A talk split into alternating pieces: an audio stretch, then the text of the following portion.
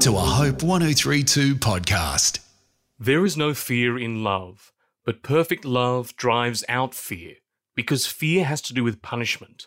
The one who fears is not made perfect in love. 1 John 4, verse 18, from the New International Version. The message of Christmas took all my fear away. This radical statement is true and has been tested for over five decades of my Christian walk. I read last week that many of the younger generation live in constant fear and anxiety of what the future may bring. This is fueled by unending discussions on climate change, artificial intelligence, and geopolitical tension. They are certainly big issues and all consuming for some. The bigger issue should be, however, our relationship with God, the problem of our sin, its consequences, and our place in eternity. Some might say, haven't we got enough problems? But these are real issues.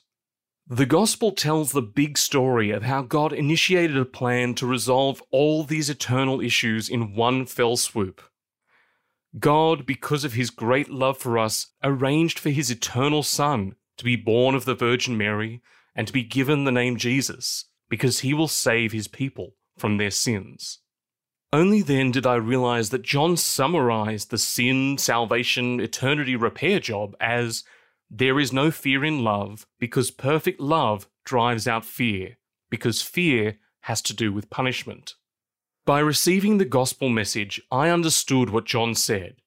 I write these things to you who believe in the name of the Son of God, so that you may know that you have eternal life. And so I came to peace with God and to have the peace that God knows what the future will bring. This devotion was written by John Scott. This is a Hope 1032 production. Thanks for listening.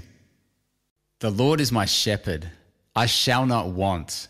What does that mean? The Psalm 23 podcast with me, Ben McEachen, and theologian David Honey is a limited series podcast where we dive deep into the world's most famous psalm. We thank God when we're in plenty. We look to God when we uh, feel like we're being tested. We trust God at all times, regardless of the circumstances, knowing that He will deliver us like a shepherd delivers his sheep. So come and join us on a journey with the Good Shepherd, whether you're in green pastures or not. The Psalm 23 podcast. You can get it hopepodcast.com.au or wherever you get your podcasts.